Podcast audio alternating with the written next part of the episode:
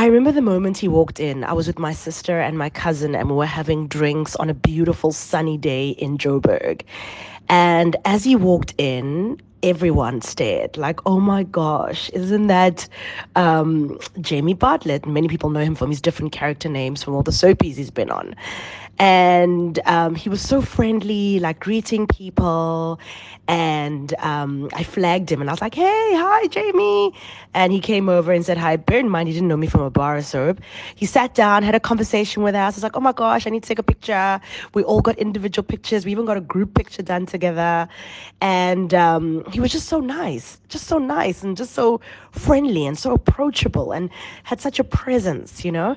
And uh, he was just wonderful. We got to chatting about random stuff and he sat for quite a bit and eventually, you know, went to go hang out with the, the people that he came with.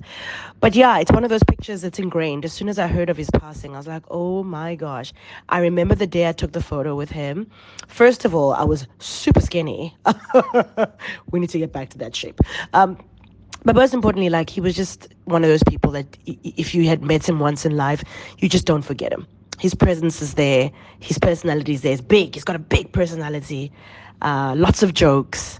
Um, but yeah, rest in peace, Jamie Bartlett. It was really lovely to have met you, um, being the revered, amazing actor that you are.